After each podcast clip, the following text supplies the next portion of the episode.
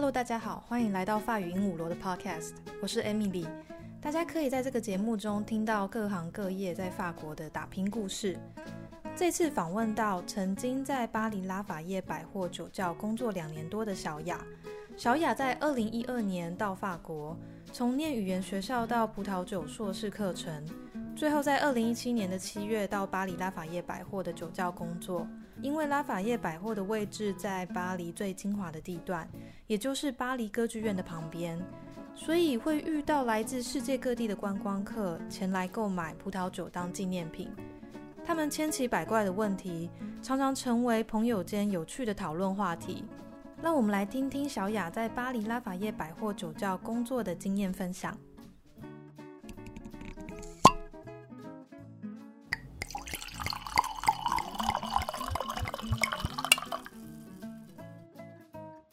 什么会让你想要到法国来，就是在深造的？要来法国这件事情，其实早就在小时候就已经埋下这个梦想。我一直觉得说有一天一定要来法国念书，但是从以前在还没有遇到葡萄酒之前，我都不知道自己要来法国干嘛，也不知道要念什么。决定从事葡萄酒这个行业的时候，然后也的确就是在这行业得到就是成就感跟快乐。然后就决定说好，法国酒也是全世界就是葡萄酒就是一个很顶尖的一个产区，然后就决定就是来念葡萄酒。哎，那你当初是怎么怎么认识葡萄酒的？就是一个灵光乍现。我曾经有半年去巴拉圭，然后跟学习西班牙文，算是就是类似像别人说的 gap year。回来之后，当我觉得正式要找工作的时候。我是一直在思考什么样子的工作可以保持让我有学习语言的能力，因为我那时候就已经下定决心，说我工作是为了要我之后去法国念书这件事情。灵光乍现，就想到说贸易需要外语能力，嗯，就是我跟一个老师聊天做咨询的时候，我就说我喜欢在南美洲的时候，我喜欢上葡萄酒，他就说，那你要不要考虑先去做葡萄酒相关的工作？然后去法国念酿造葡萄酒哦，是他给了我很大的鼓励，然后鼓励我走向这条路。他是你西班牙文的老师？不是，他是我在师大法语，就是学法文的时候认识的一个台大农艺系的教授。他后来影响我很大，对啊，因为他是一直从头到尾一直鼓励着我走上这条路的人。而且他自己本身就是在退休的几年的时候，也有在南法蒙布利耶念过语言学校，然后所以是这样子的契机之下接触到葡萄酒，而且那一年我也很顺利的，就是在台湾找到葡萄酒上的工作。嗯，好像在台湾找葡萄酒相关工作，是不是没有那么的难？没有那么难呢，对啊，呃，你是要做前端销售的话，他大部分会只是看你说，第一个你有没有。有没有心想要就是从事这项行业，然后再就是你过往就是有没有类似的销售经验？其实没有销售经验的话，其实对于给你真心想学习来讲也是不难的。OK，所以就是任何想要进入台湾葡萄酒行业，门槛没有那么高的，没有那么高。其实对于销售人员而言，就是在法国也是的。我是从二零一二年的时候。来法国的两年的语言学校，然后两年语言学校之后申请葡萄酒课程，在巴黎吗？对，在巴黎，硕士学位，硕士学位，对，是因为一刚开始的时候，本来以为就是有机会可以念栽种或者是种植或者是酿造相关的，可是后来发现，因为若背景就是不够的话，不够强烈的话，不是那么容易申请上。然后所以就觉得说不想要放弃葡萄酒这条路，然后所以就是转方向，就立即转方向，因为反正在台湾已经有葡萄酒销售的工作经验，就继续走商业方面的。对啊，毕业之后就找到了在拉法叶百货的酒窖工作。对，可以讲一下你是怎么找到这份工作的吗？要有实习这件事情，因为法国的学校课程他们会很在乎实习。在我最后一年的时候，在暑假的时候我开始去找实习。一刚开始的时候都只是说像是葡萄酒餐厅或葡萄酒吧，然后后来很幸运的找到一个就是在上课期间仍然可以办公去实习的酒窖跟葡萄酒公司，小小的，嗯在这边待了一年，就是利用课余时间，然后还有周末、周六一天的时间去上班，可以接触后勤的，比如说行政部分，然后跟前台实际卖酒、跟酒吧跟客人接触的部分。在这个期间，遇上了就是当时酒窖的店长，她是一个法国女生侍酒师，她比我还要年轻，可是她在葡萄酒的经验已经是非常丰富。那我跟着他学习，然后如何把酒卖给法国人，如何招待跟介绍，还有一些管理，就是酒窖管理的基本知识。嗯那这样一年下来之后，这样的经验，再经由他的介绍，帮助我就是找到了拉法叶的酒窖销售人员工作。哦，是别人介绍的。是内需，因为他离开了我们我的实习公司之后呢，他有短暂的去拉法叶酒窖工作过，因为他的外语能力也很强。哦，是个法国人吗？对，是个法国人，嗯然后也是因为葡萄酒业的人员之间的口耳相传，就是说哦，有哪一间公司有需要人这样子。嗯他曾经进去过，他也曾经在里面在拉法叶酒窖里面工作过。然后后来是我跟他提起说，我那时候正在找工作，我有想到就是像这种大酒窖会比较需要就是讲外语的人才，尤其是讲中文，嗯，对，因为我自己的母语是中文，所以呃，我一定也一定想要说那个酒窖有需要到讲中文的人才，嗯这样子的方向去思考。那他也帮我内部推荐，直接进去，因为那个酒窖他有时候不太喜欢就是用不认识的人。所以在网络上都看不到在拉法叶这间酒窖的一些工作的启示。一刚刚开始啦，一刚刚开始在，可是在我离开的时候，其实他们已经会把一些工作机会抛到网络上。OK，嗯，但我觉得你还蛮幸运的，应该说对这个行业本来也就这样，就是认识的人就是把工作机会传来传去。对啊，嗯然后而且我很幸运的，因为我那时候是正处于就是学生签证转换成另外一个家庭身份签证的阶段，然后因为嗯。迟迟的就是签证工作许可签证就一直没有下来，但嗯。是因为我在那之前就已经跟拉法叶酒窖之间面试，而且我们嗯都已经达成了共识，一些薪水或待遇方面。但是就因为我工作那许可没有下来，所以他们一直迟迟没有办法，就是发给我正式的工作通知。但是他们等，所以他们等了我半年。通常一个公司不太会等一个人半年，对啊，他们愿意等你耶，我觉得很很难得。对我从从某一年的圣诞节等到隔年的 六月，对对啊，这真的还蛮难得的。对啊，我一直蛮对这个公司的主管心存感激，因为是他们决定说 OK，他们会会等我，他们要用我这样，而且一直不断会询问我说我的签证状况，嗯，哇，真的很关心你。所以后来我就顺利拿到法国的长期工作合约，所谓的 CDE。嗯，那你在工作场合，你最常用到的语言是哪几个语言啊？嗯，中文、法文，嗯其再来其次是英文，因为嗯，我接触的最三大的客户来自亚洲区的，就中国人、台湾人，或者是一些新加坡或者是香港客人。就是交给你处理。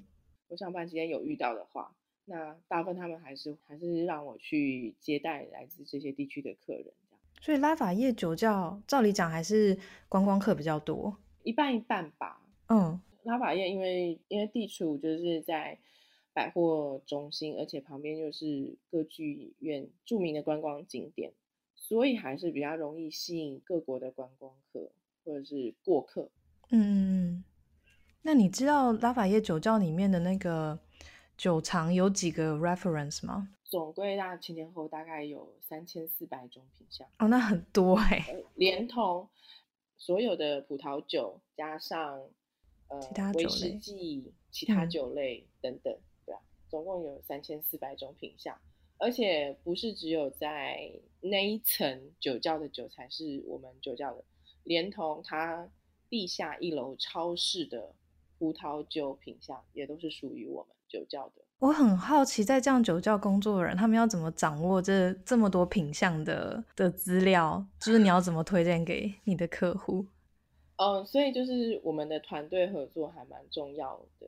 就是进公司的时候，主管会说，同事间没有竞争的压力。嗯，所以你如果有不懂的，你第一个就是问我们，或者是问你的同事，同事间互相帮忙，不用觉得丢脸或者怎么样。可是就是如果你有不清楚的，你有不确定的，没关系，就是直接找主管或者是找同事间会帮忙讲。嗯，而且我们自己同事间也是会不定期的举办一些品饮的活动，比如说厂商今天他们可能会拿。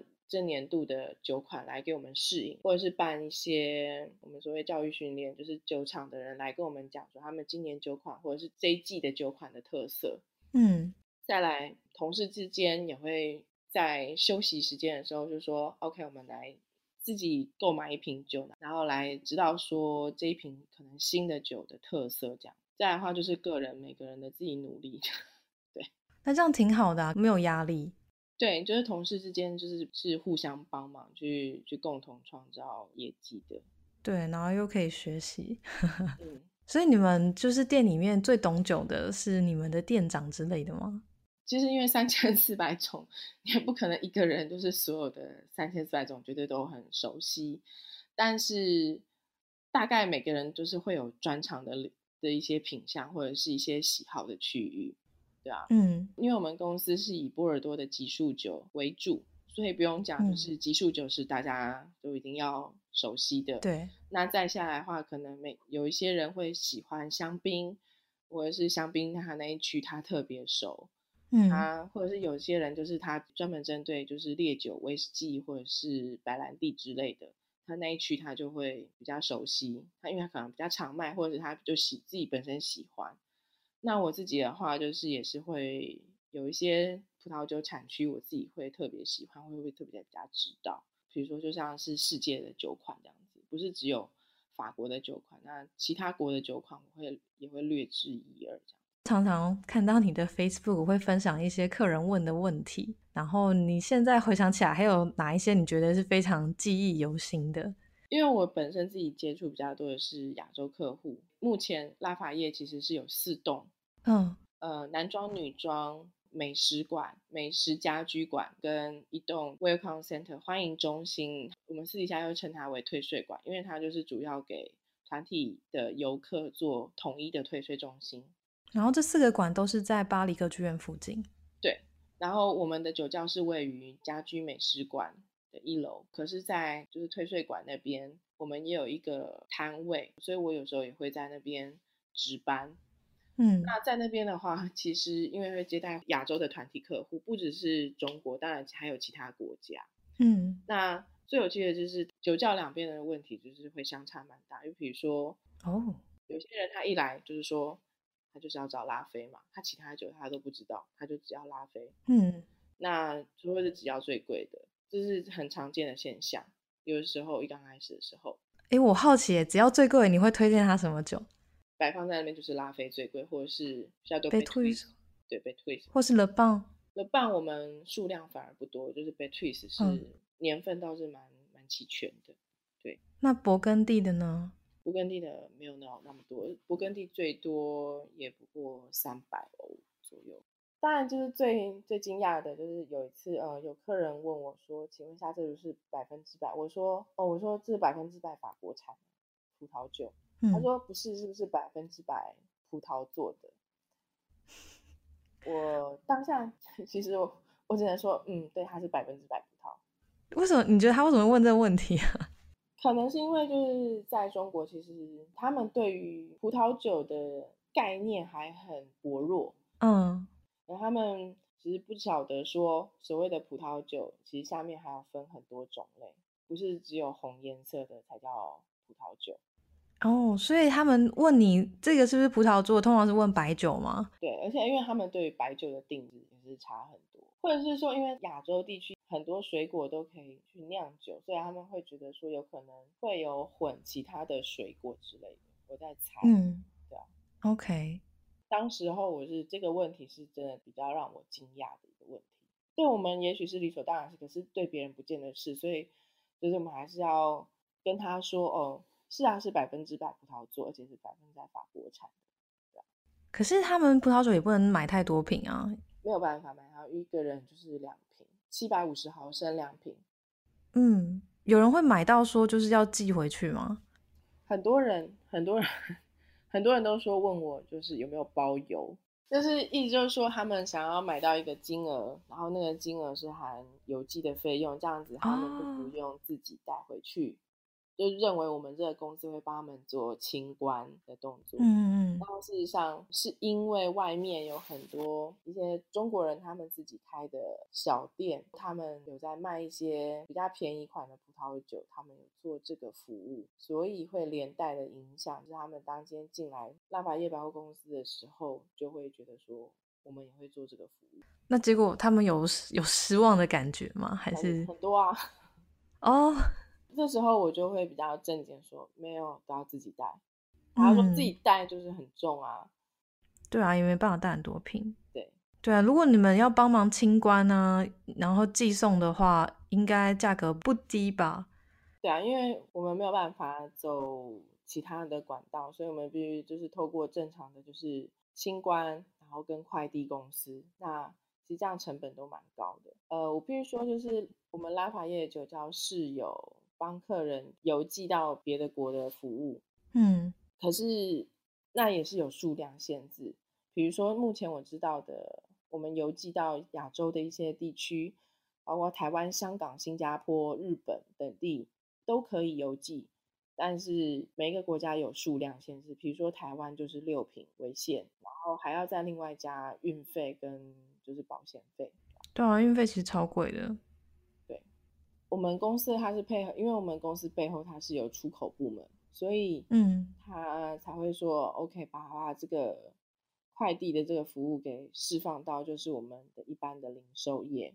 呃，因为我们店头的销售是有含法国国内的消费税，可是如果你今天在我们酒窖买了到达一定的金额，是可以做退税的动作，然后再加上退税的金额，差不多就等于去要去付这个运费。对啊，其实差不多是等同这个意思。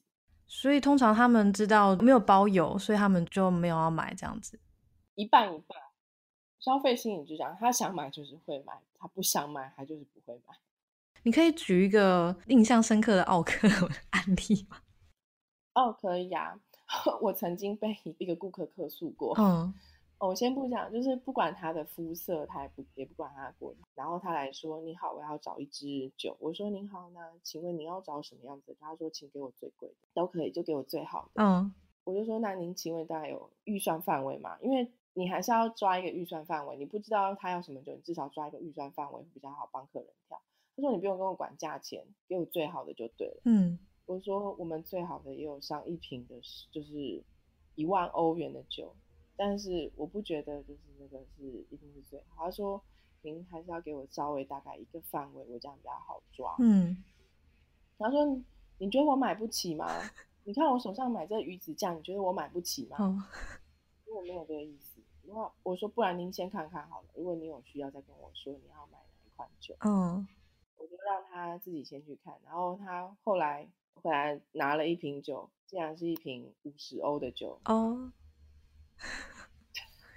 然后他结完账之后，就打电话去客诉我，说说我歧视他，然后觉得我看不起他这样。OK，那你老板怎么处理的？我主管他就是第一个听到会觉得说很不可思议，我竟然会被客诉。嗯，然后他就问了我就是实际的情况，嗯，他并没有当下责备我，他就说。如果遇到这种情形，他又不愿意跟你讲，就是他的预算范围，你没有办法抓他的那个酒哈，你就跟他说，我们的酒窖的酒都很好。如果你觉得服务不好，没关系，我去请我的同事来帮你。他说，你下次比如说就找同事，或者是找他，就是找我来帮你处理这个客户，没有关系的，你不用自己硬着头皮去去理会他。嗯嗯嗯。那我当下其实就觉得说，嗯。一个好的主管是真的会去愿意去倾听，就是员工他当下所遇到的困难跟情形，嗯。然后在理性分析之下给予实际的建议，嗯。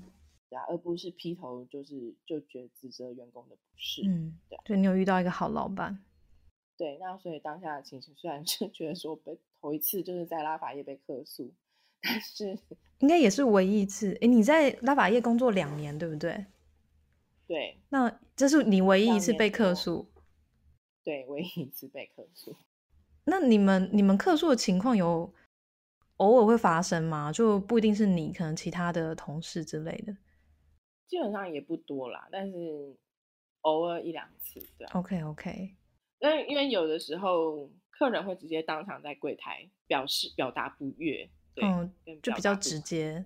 对，因为如果他今天是旅客，他不是长期住在这边的话，他就不会去打客诉电话，他就直接在现场就是要求折扣或者是价格嗯或者是礼品这样子，嗯，那你们会怎么处理这样的状况？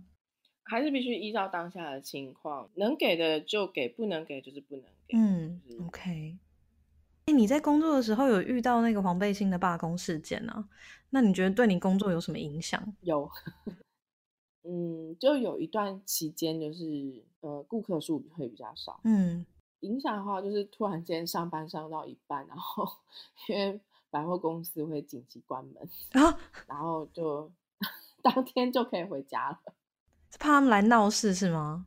就是有跑进去百货公司，然后造成他们就会觉觉得说不行，就是继续营业，这样子会有点危险。他们为了大众的权益着想，然后就紧急关门。所以，呃，当天就是比如说早上十点开门，然后下午一点就宣布紧急关门，所有的员工都都离开这样。哦，但是当天的工资照算这样，因为我们是签了工作合约，啊所以工资照算。那挺好的。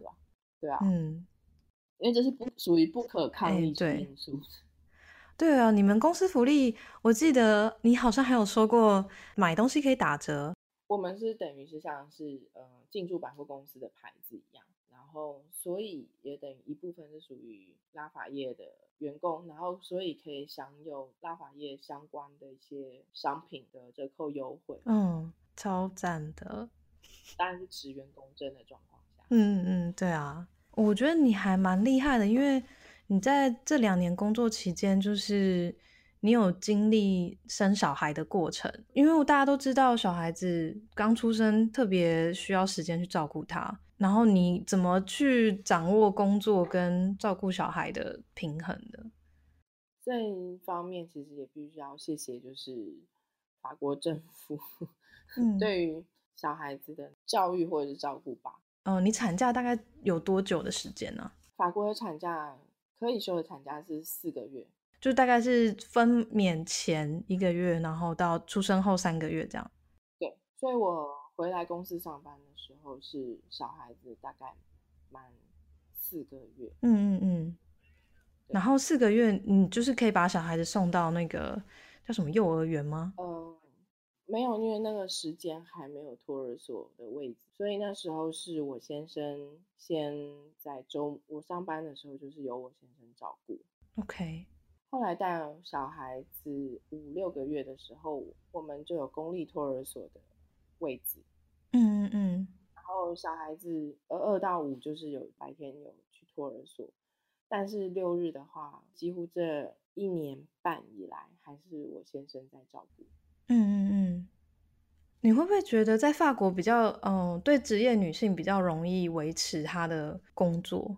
有职业妇女的工作权跟育儿权，嗯因为我是一进公司大概三个三四个月过了试用期之后，就不小心发现怀孕，然后那时候我本来很担心，就是主管会觉得啊，怎么一用你，然后你就怀孕的那种感觉。嗯可是我没有想到，其实当时的所有的主管都是非常恭喜我，他觉得这哦是人生中一件很重要的事情，那很棒哎。他们就觉得是一个，所以大家听到消息反而都是很恭喜我，他觉得说有需要就要讲出来，嗯嗯嗯不用担心说有发生任何事，而且公司对员工还不错，因为在我孩子出生的时候，他们有寄来贺卡，嗯，然后上面有承诺说已经帮我孩子就是留了一瓶波尔多的级数酒，哇，超贴心的然的，后它是双瓶双瓶装是 Magnum 的容量，哇，是我孩子的年份，然后所以等到这瓶酒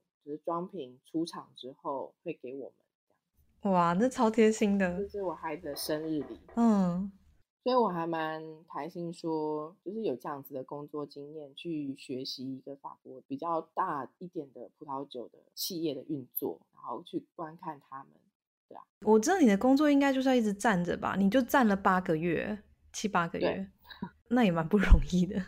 可是因为我后来想想，就是很多呃服务业的妇女都是这样子，嗯嗯所以我也我也不是就是唯一的，就是呃这样子工作的妇女。嗯嗯嗯嗯。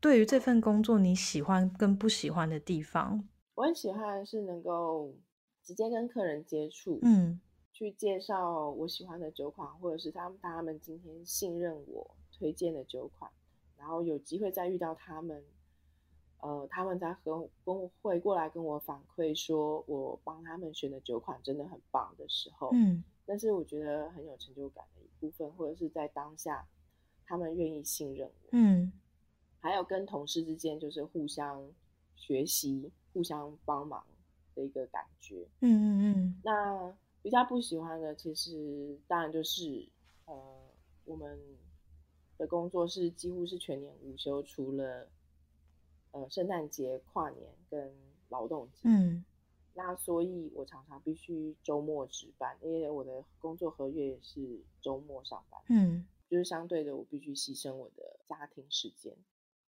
哦，那你在拉法叶工作的最大收获是什么？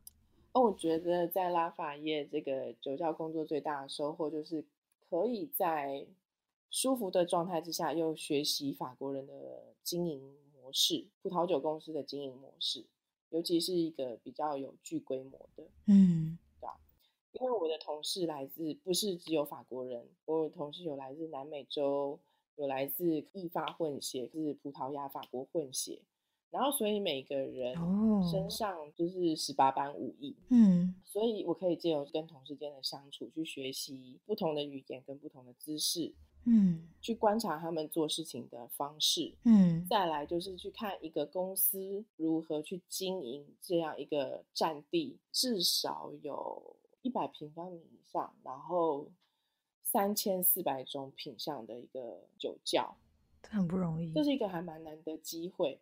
然后再来就是接待各国的顾客，然后学习很多很多的技巧。那会发现，不是所谓某一个国家的人才有所谓的奥克，其实这个是存在在世界各国每个人的，人就是人，就是这对样啊，那只是看你说你怎么样去学会应对进退。重点就是在就是这份工作取得的法国经验，一下子就是瞬间就是经验值增值很多。就职场的历练，葡萄酒窖的管理，这样，对，特别是跟人的应对进退。嗯，对啊，因为在可以保有不用一一整天讲法文的情况下，就是一边可以讲自己的母语，然后一边可以学习各种语言，嗯，又学习法文的状态下去学会跟一个法国企业沟通，这是重点。嗯，OK OK，好，谢谢小雅。不会，谢谢艾米丽。对于想要进入葡萄酒行业的人，好消息是进入的门槛并没有很高。